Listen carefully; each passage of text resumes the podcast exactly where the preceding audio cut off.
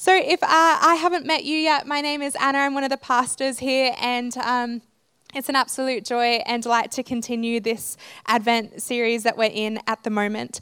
And it was uh, Thursday, we actually were having a fun kind of celebration day with our year 12s who are graduating. And uh, what we normally do is we take this group of year 12s and we do a scavenger hunt all over the Gold Coast. And we have them trekking up mountains and feeding animals and all sorts of things, and it's it's like initiation into young adults. Um, but if you can remember the weather on Thursday, it wasn't very conducive to a scavenger hunt around the Gold Coast. And so we had to get creative and we are spending heaps of time chatting with them. But um, there was a moment where we asked them, you know, what are you going to do with all of this free time? And a lot of them said how they're excited to be able to watch a TV show without that looming guilt of study. And we were talking about TV show recommendations and all of that. Um, and it, it made us wonder and to think that recommending a TV show is always a very vulnerable space to be in because you know you're putting it out there that oh there's this amazing show and uh, people may not feel the same. And so I think it's quite vulnerable. Um, and I remember back to a few years ago uh, one of my friends uh, who was actually a colleague but um, they recommended a TV show to me. And in the moment, I remember wondering, is this a show for me? Because this was the description that they gave me. Oh, Anna, you'll love it. It's about a American football coach who, instead of uh, coaching football in the US, decides to coach football in the UK and uh, coaches this incredible team, Richmond, and, and you'll just love it.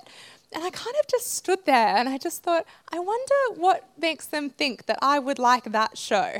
What is it about me that thinks, oh, I love football? Anyway, um, it is the World Cup at the moment, and so it is necessary to tie that in, um, even though our sweet team didn't make it this morning. Who was up to watch the game early? I'm impressed you're still awake. Let's try and keep it that way. Um, so anyway, this TV show is is I have actually learnt to like the TV show, and I watched it three years later. It just took me that long. Uh, but I want to explain to you a little bit about what happens and why this TV show is so interesting. It's because we see this single person being able to change the whole culture and the whole morale of a team um, a business, a supporter group, and then what you, people would stretch it out to say a nation. And to say that he is able to cultivate this incredible change in people. And I want to read to you a quote. Uh, it's kind of his first pep talk. I love a good pep talk. I often give myself pep talks.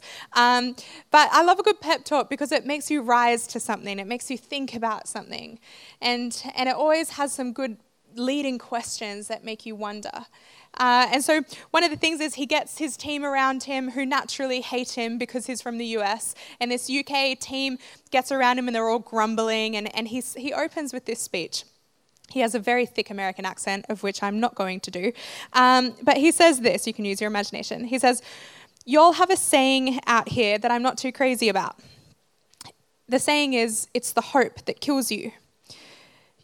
I disagree. I think it's the lack of hope that comes to get you. See, I believe in hope. I believe in believe. See, where I'm from, we have a saying too. Yep, well, it's a question actually. Do you believe in miracles? I don't know what your answer to that is, but I do want you to have a think about it yourself right now. Do you believe in miracles? And if you do, then I want you to circle up with me right now. Let's go. And they all huddle. You can picture it in the locker room and, and chant and get excited about this. But I, I tell this kind of story this morning because I think it, it asks a question that us leading into Christmas is really important to ask Do you believe in hope? And this Advent series, we've been walking through the difference between, uh, or the, the themes of joy and peace, and now hope, and next week, love. And this question this morning of do we believe in hope is really important to ask.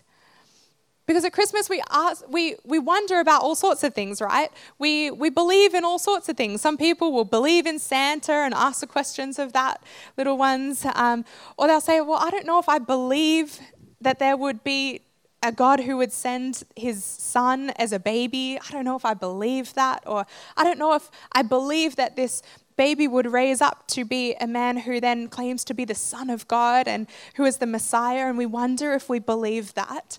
Um, and so there's lots of questions around belief at Christmas time.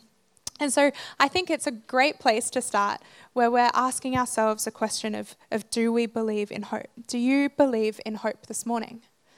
Is that something that is true in your life and in your heart today? We're going to jump into a scripture. It's Luke chapter 2, and uh, it kind of happens just after we have the birth of Jesus and um, some of the things that we've been unpacking already about the sh- shepherds and the wise men and the manger and all of that. Um, but we find ourselves today in Luke chapter 2, and maybe it's a little bit of a lesser well known story, and it's rather long, so I hope that you stick with me. It's going to be on the screen, but I'd love for you to turn in your Bible to Luke chapter 2. We see these these people who are fueled by hope, these people who are inspirational to us this morning. All right, let's jump in. Chapter 2, verse 22.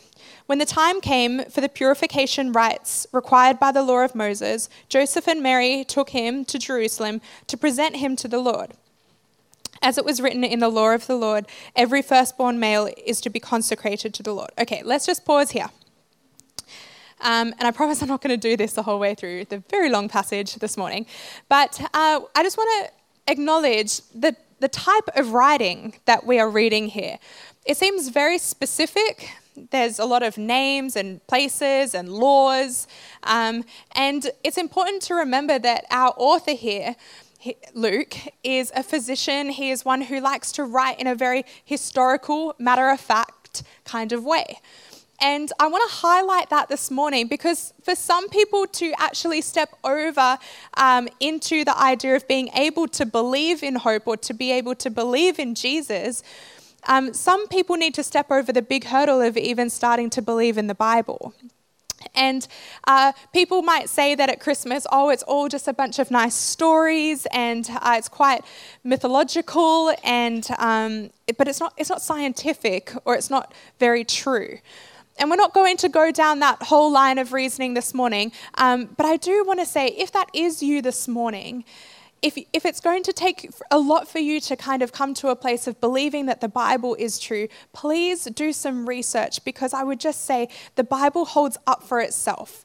It is such a historical account that even people who don't believe in God would say there's a lot of truth in the historical nature of the Bible. And so it's not mythological in its language. We're not reading here about some fantasy places. Um, these are real places, these are real people, uh, and it's important to start with the fact that this isn't a made up story. This is, in fact, a historical account about what happened in the early stages of Jesus' life. Okay, enough of that. We get into verse 24. So they've come to Jerusalem, it says, and to offer a sacrifice in keeping with what is said in the law of the Lord, they offer a pair of doves and two young pigeons. Okay, let's stop there for a moment. I'm kidding. this is so long. Okay, no one laughed. Awesome. Um, verse 25. Now there was a man in Jerusalem called Simeon who was righteous and devout. He was waiting for the consolation of Israel, and the Holy Spirit was on him. It had been revealed to him by the Holy Spirit that he would not die before he had seen the Lord's Messiah. Moved by the Spirit, he went into the temple courts. When the parents brought in the child Jesus to do for him what the custom of the law required, Simeon took him in his arms and praised God, saying, Sovereign Lord, as you have promised, you may now dismiss your servant in peace for my eyes have seen your salvation, which you have prepared in the sight of all nations, a light for revelation to the Gentiles and the glory for your people, Israel.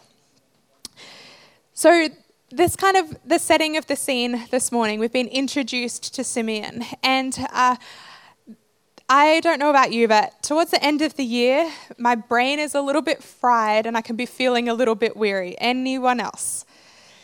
Yes. Okay, well, I decided to make it real easy and simple for us this morning with three points that all start with the same letter. They're all one word so that you can remember them. Does that sound good?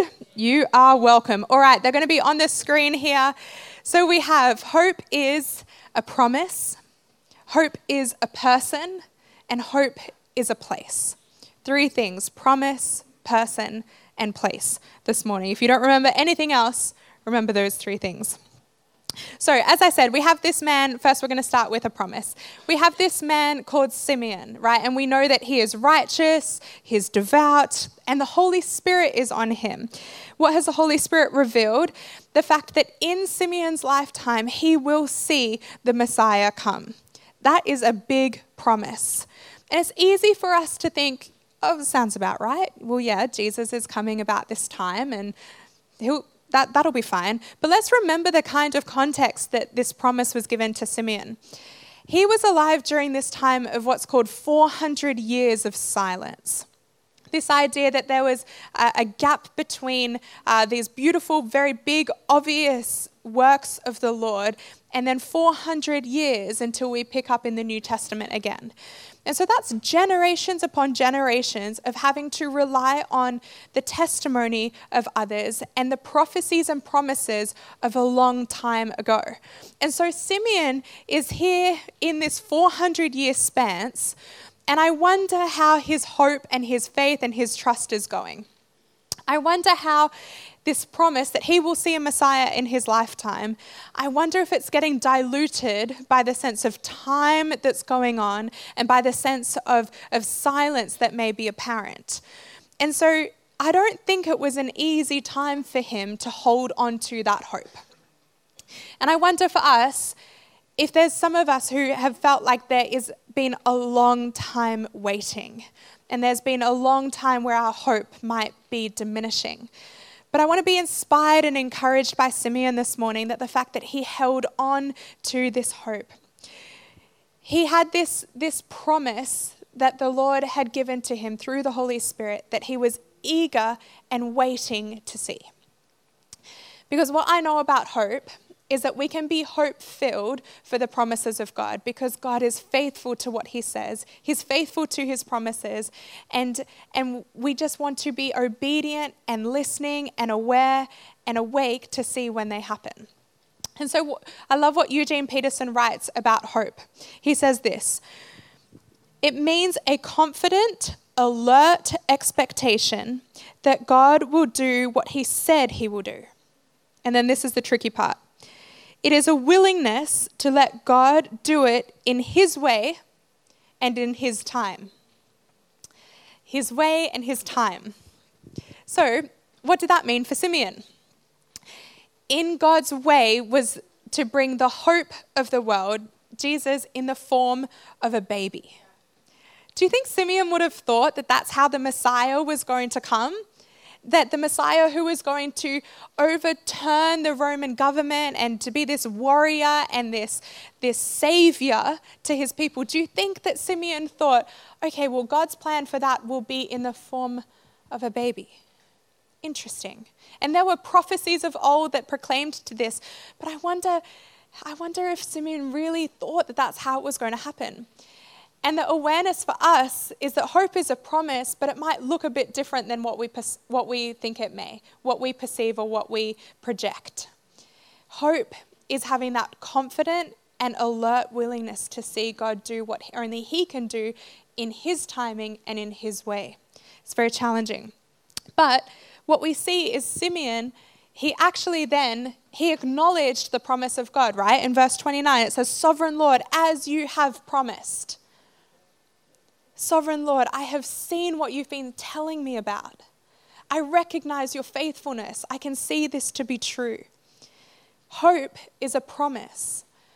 And if your hope is wavering this morning, let me encourage you to be reminded of the promises of God. Search all through Scripture and you'll see these amazing promises of God. And sometimes we're hoping for things that aren't necessarily promises of God. We're hoping for things that uh, maybe what, what we would like to see happen, or maybe things that we, we perceive God may be saying, but always back it up in the truth of Scripture and have that wise counsel around with people around you. So, hope number one is a promise. Hope number two is a person. And I'd love to introduce you to the next uh, character that we have in this passage, the next person. Um, so, picking up in verse 36, we have there was also a prophet, Anna. Hello, that's me. Um, the daughter of Penuel of the tribe of Asher. She was very old. Okay, not me anymore.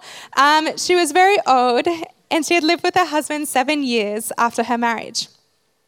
Then, and then was a widow until she was 84. She never left the temple courts, but worshipped night and day, fasting and praying. Coming up to them, so it's Mary and Joseph and baby Jesus, at that very moment, she gave thanks to God and spoke about the child to all who were looking forward to the redemption of Jerusalem. Okay, a few things about Anna. So, in that day and age, uh, women got married very young. And so you can think that as a young girl who was married, after seven years with her husband, then she was widowed, and now she's 84. That's a lot of years. Doesn't matter what culture or context or time or era, becoming a widow is heartbreaking and devastating and no one's first plan or hope. And so, what we can see here is Anna could have been someone, and probably was at times, someone who was filled with maybe hopelessness. She may have had such a sense of despair at times in this particular culture, being a widow meant that you were also an outcast. You had no sense of financial stability, you had no sense of, of place or purpose in that sense. And in this era, it was not something that you would wish upon anyone. And so, what we see here is someone who, for every circumstantial reason, had, had every reason to be hopeless, actually, instead of sitting back and and being filled with despair. Instead, she leant in. And what do we see her do? Respond in action. I love how inspirational this is. We can follow her example. What she did is she spent every day and night worshiping God in the temple. She withdrew from food in order to draw near to God. And she also cultivated this relationship through prayer. You know, some people think that hoping for something is just sitting back and just waiting for it to happen. But what we see here instead is how important it is to position yourself well where you're waiting for this hope to come. To position yourself in a place where you're going to be upheld by community, to be able to be pointed to the truth and the goodness that is found within God. And so, the example that we see in Anna is this willingness to be present and to be aware of what God might be doing. And I actually think that's why she was so able and ready to be able to see the promise that was found in Jesus. She was able to, at that moment, even though she was there all the time, at that moment when uh, Mary and Joseph and, and Jesus came to the temple, she was aware and able to say, wait a minute, that child is actually the hope of the world. That child has come to restore things, to redeem us, to bring a new salvation, not only to Jerusalem here, but then what we learned to the rest of the world. And so I wondered though if if people were looking for hope and looking for redemption, they they they didn't see it in terms of another ritual to do in their law. They didn't see it as as a certain prayer to pray or a, a certain a, a task to tick off. What we see here for redemption was that it actually, in fact, came as a child. And that child was Jesus. And he lived a life that then led him to a, horrific death, but order to give us an amazing hope. And so this, this place of this place of worship led her to a place of being able to see the hope that was found in a person, the hope that was found in Jesus. And we pursue things all the time, right? In our kind of day and age, we, we hope for new jobs, new promotions, uh, things to happen in our family, in our houses. Uh, there's all things that we put our hope in. Um, but I think what's been really beautiful in this Advent season and this series is that we've seen that uh, what, what we find in Jesus is so superior and so much more than what we would find just in this world. Let me explain what I mean. In week one of this series, Michael opened up and he talked about joy. Do you remember? He spoke about joy and the idea that the joy that we have in Jesus far supersedes what we have uh, through the world or without Jesus, which would be happiness. The world longs for a taste. When I say the world, I mean like people who don't know or have a relationship with Jesus, people who are yet to be able to experience the, the more that's found in Christ. And so, people in the world, they, um, or people without Jesus, they might long for, for joy, but they actually just experience happiness. Nothing wrong with happiness, but when you compare it with joy, oh, it's only dipping your toe in the pool. So then next the next week, Jason, this was last week, Jason was preaching on peace and saying that with Jesus we experience deep deep peace regardless of circumstance. But sometimes the world mistakes that for calm and just settles for a sense of calm rather than a sense of peace. And this week, when we're looking at hope, I think what the world can sometimes confuse hope with is optimism. If I can just muster up enough positive attitude towards something, I might see something change. Or if I can just in myself be positive minded or put good thoughts out there or to muster up this, this positivity and, and optimism, then what I'm hoping for will come true. And I just think the, the lack that's found in optimism, optimism is great. We don't we, we love to see people hope filled, but the thing is, optimism happens in here. You have to muster it up. You have to cultivate that all yourself. It's internal. But hope, hope is external. Hope doesn't matter how much energy or mustering up you have to do. Hope is found in a person, and that person is Jesus. Let me read to you uh, a quote from Philip Yancey. He makes this distinction between hope and optimism so beautiful for us. He says this Hope waits expectantly for good results, Sorry, got you there, didn't I? Optimism waits expectantly for good results, whereas hope summons us to actively join the larger cause. It's actually something bigger and beyond us. Hope is something internal. Sorry, optimism. I'm getting confused. Optimism is something internal, whereas hope is external. It's, it's Jesus actually pulling us into something that is beyond us. A.W. Tozer, I said I'm quoting all my favorites this morning. Um, if you would like a really good light read, um, don't read Tozer. Uh, so, A.W. Tozer, he says this The Christian's hope is sound because it's founded upon the character of God and the redeeming work of his Son, Jesus Christ. For this reason, Peter could call it a living hope. That's found in 1 Peter 1 verse 3. It is living because it rests on the reality, on reality and not fancy. It is not wishful dreaming, but vital expectation with the whole might of the Most High behind it. Can you picture that? The whole might. Hope has the whole might of the Most High, of Jesus, behind it. It's strong, it's powerful. So, my question to us this morning is Have we been confusing optimism for hope? Have we been thinking it's all on us? Have we been trying to muster up optimism when instead we should rest on the fact that we have hope with the whole host of heaven behind it? Do you know that hope is a person this morning? And that's very good news, right?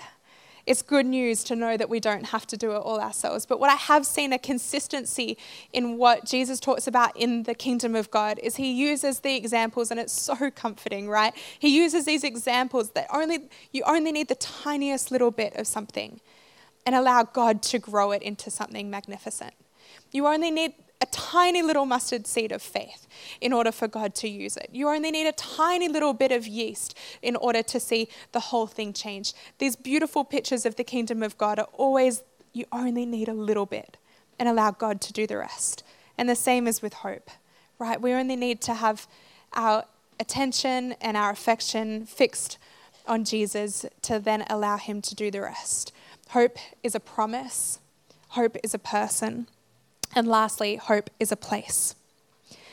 I want to finish uh, our kind of time together this morning with this third point of hope is a place because it gives us somewhere to look. It, it draws our attention to something that is to come. And I'm very guilty of this, but it's very easy to get so caught up in the day to day, the week to week. Hello, it's Christmas already. It's so easy to get caught up in that and lose sight of eternity lose sight of what is to come, lose sight of the promise and the hope that we have in heaven. And I, I'm I don't know if I'm the only one, but sometimes I find my life living so with my gaze fixed on what's around me and not actually on what's to come. And it's not to say that we don't love well in the present and do life with people well, um, but there is a call for us to remember where our hope is and where we're heading.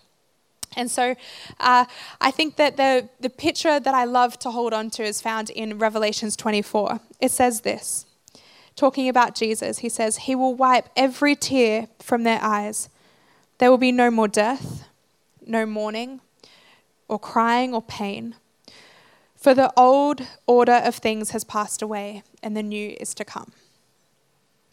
That's a picture that draws me close to it. It, it draws my attention but it also it also lifts my hope. When I think about what is to come, it affects how I live now. It gives me a framework in how to understand or to endure through suffering and pain and things that are complex and, and painful. It gives me an understanding to, to see that that's not actually my forever, that there's a promise that uh, there will be a place without suffering. There'll be a place without pain, without brokenness, without burden. There's a place where we will have new bodies. There's a place where there will be no sickness. That's something that I eagerly long and wait for. That's something that I am so hope filled by. To know that this isn't our forever home, but actually we're on journey to somewhere that is so exquisite, that's so beautiful. And the verse that we probably all know by memory, but maybe sometimes we don't always live from or, or have in the forefront of our mind is our classic John 3:16, right? At Christmas time, this I think this verse comes to life because we remember that God, out of his love for the world, sent his son Jesus in the form of a baby at Christmas time so that we will not perish, but we will have eternal life. For Christ did not come to condemn the world, but to save it. And so I think that that idea of eternal life it's something that we need to be propelled by, something that we need to be called into. Let it affect how we live in the present. And we have some pastoral, like in our pastoral team, we're always exposed and have actually the joy and the, the um, delight and privilege of being able to walk through people with really tough things. When life is not going well, it's often a time where our community can draw close and to pray with you and to um, see if there's anything that you need. And, and our world, this church, our community, is not void of tough circumstances. Um, it's not void of people going through really heartbreaking situations, stretching challenges, um, terrible health scares and, and long walks of recovery or, you know, all of the things that you can imagine that go on with life and death and everything in between. Um, but what I'm constantly inspired by, what I'm inspired by through Anna's story here in, this, in the scriptures as well, is the people who get through that with hope in their eyes is because they know where they're heading. They, they're not getting consumed with what's in the present, but they actually have an anchor. There's a, a, beautiful scripture that says that we have a hope that is our anchor for our soul. And that anchor means that regardless of what life throws at us, regardless of what you're walking through, that you have this anchor, this firm foundation, this promise, this companionship, this person of Jesus with you through it all. And I was listening to a sermon that Judah Smith did years ago, but it stuck with me because it's such a beautiful picture and I'd love to share it with you. But quite often, instead of wanting an anchor for our soul, we would prefer a helicopter with a ladder. And he says it because when you're in a storm on a ship, why would you want an anchor? Why would you want to stay there? Rather, we picture God as having this helicopter that rolls down a ladder and that we can crawl up to get out of there. But anyone who's gone through suffering knows that that's, that's escapism. That's a fantasy to hope to just get whisked out of it. But rather, what we have in Christ is we have this sure foundation, this anchor for our soul that regardless of the wind and the waves and the storm of life, we know that we're going to be okay because we are tethered and anchored to Christ. That is hope, my friends. That is the hope and the good news of the gospel. C.S. Lewis, he says this. Sadly, many of us are so tethered to this world and the things it offers that we scarcely take thought of the world to come.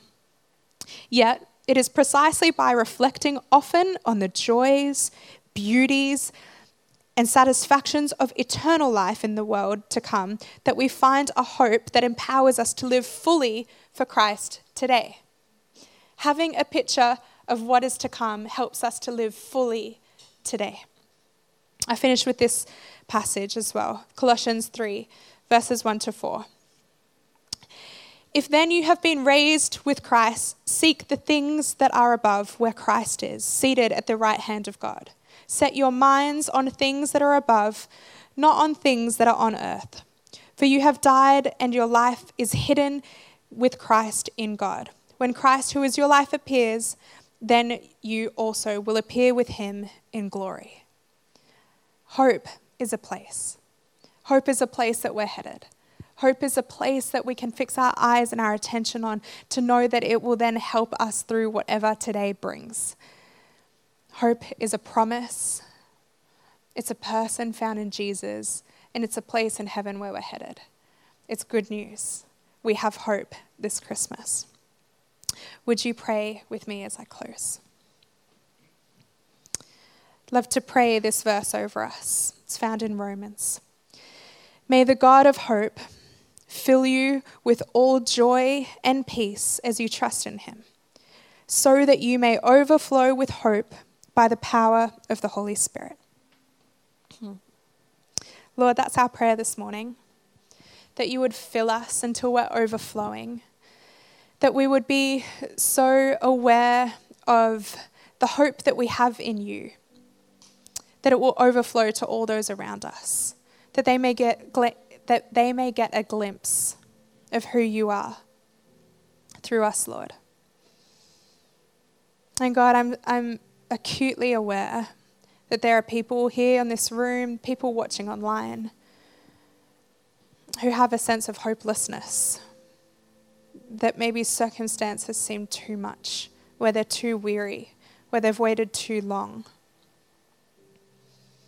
Lord, I thank you for the truth that we find in your word, that you are a faithful God, that you promise to never leave us or forsake us that you are with us. Lord, I pray that that promise alone will fill us with hope. And God, for those who are just intrigued by you, they might be um, curious or, or thinking that maybe God is someone that they want to believe in and to follow. Lord, as they're here with us today, Lord, I pray that they will know that hope is not found in anything else other than in Jesus. That you are our hope. That Christ in us is actually the hope of the world. And so, Lord, I pray as uh, we close out this service with communion and worship, Lord, continue to draw them to yourself. Continue to show them that every other door that they've pushed on to try and find hope will not satisfy them the way that you do. Because in you and through your salvation and through your just relationship with you, Lord, we're able to have hope for the future. Hope to know where we're going. Hope to know that there will be a day where everything is made new again, where all is made right. And Lord, we long for that day. Sustain us through what we're walking through at the moment. Give us a beautiful hope this Christmas, Lord, as we draw our attention on the beginnings. And Lord, I pray as we are filled with hope that we also receive your joy, your peace, and your love as it abounds to all those around us. In Jesus' name, amen.